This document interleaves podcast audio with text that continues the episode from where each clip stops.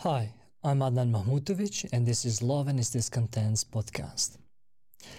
Everyone knows the story of Frankenstein, or do they? Now, Frankenstein tells the story of a gifted scientist called Victor Frankenstein who succeeds in giving life to a being he made of dead people's body parts.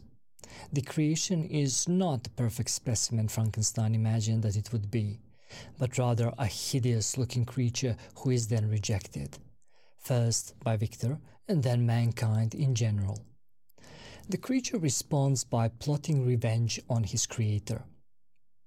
Our Frankenstein is no doubt one of the most famous stories of all time, a story whose plot, tropes, and philosophical conundrums have influenced thousands of other stories, in particular in the genre of speculative fiction.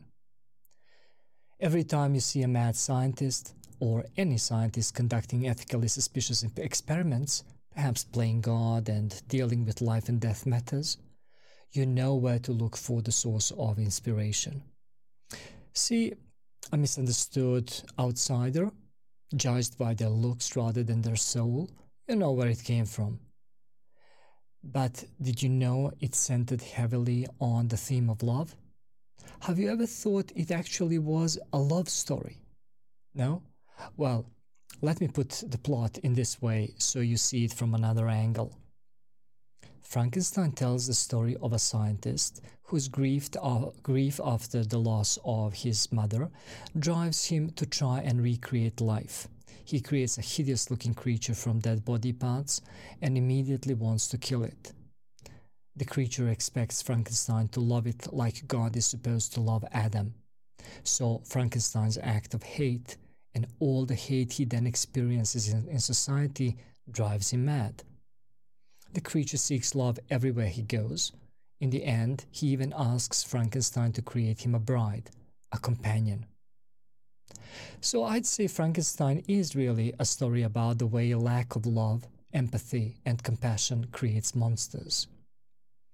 The creature is not a monster because of his hideous looks but rather he becomes a monster because he is not loved, because he is constantly abandoned and persecuted. This is show, perhaps best shown in a scene where the creature meets a blind old man who cannot judge him by his looks. This may be a cliche, but the old man sees him as the person he is a pure child of nature, someone who liked nature and poetry and reading. This idyllic scene, this intimacy is cut short by the man's family who judge the creature by his terrifying image. They do not see him walking around like a hippie, smelling flowers and seeking love. They do not see him learning languages and reading books like Milton's Paradise Lost. Uh, being a work from the Romantic period of English literature, Frankenstein explores the relationship between nature and culture between what is innate and what is artificial. We see a fear of technology, which seems quite detrimental to the human spirit, if not outright evil. In contrast, the creature seems to have a natural sense of goodness and love. So, for Shelley, love seems to be an essential part of human beings as such. And when society doesn't respond to that innate desire for love in the right way, or responds in the most extreme ways, the consequences can be devastating. The desire for love, for intimacy, is so intense that the creature at the same time wants to hurt Victor Frankenstein and for Victor to love him. The way the creature conceives of his vengeance is by hurting those that Victor loves the most his family. It is important to see that the love the creature talks about is not connected to sexual desire even when he asks for a bride. The creature simply wants a companion. We see instances of this kind of love throughout the book. The novel starts with a cap uh, captain on a ship writing to his sister about his desire for a companion. The creature seeks love everywhere and in everyone.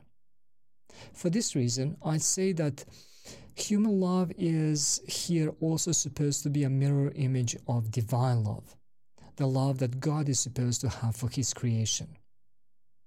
The creature mentions the biblical Adam. But the title of the novel evokes the old Greek myth of the Titan Prometheus. Prometheus stole fire from the gods, who cared very little for the wretched human beings. For this crime, he was chained to a rock for all eternity, and a bird of prey would come every day and eat his liver. In other words, Prometheus was punished for his immense love for humanity. This seems in line with the idea that to love is to give someone something they need but do not have.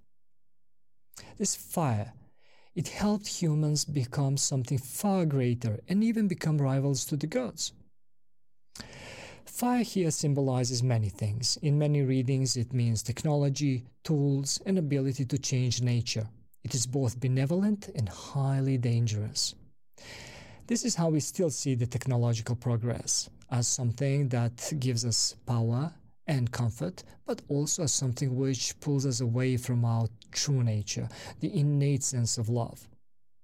Fire can, of course, eh, entail strong love and passion, which in itself is both good and highly volatile. Thus, this gift, which is both um, a gift out of love and a gift of love as such, is never simple, never only good.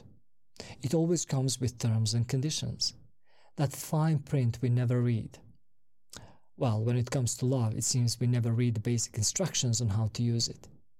If we do get any instructions at all, now, Shelley seems to have thought that love and these instructions on how to use it are all in our pure nature, nature as it is before it gets spoiled.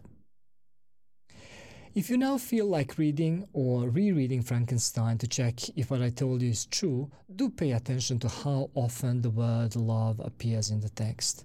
It is practically there on every page. So, if Frankenstein is a horror story, a romantic gothic, it is also very much, perhaps essentially, a story about love. If you want to hear a spooky and yet romantic discussion on Frankenstein, join me next time when I interview Dr. Paul Jawson from Lawrence Technological University. Until then, much love from Stockholm.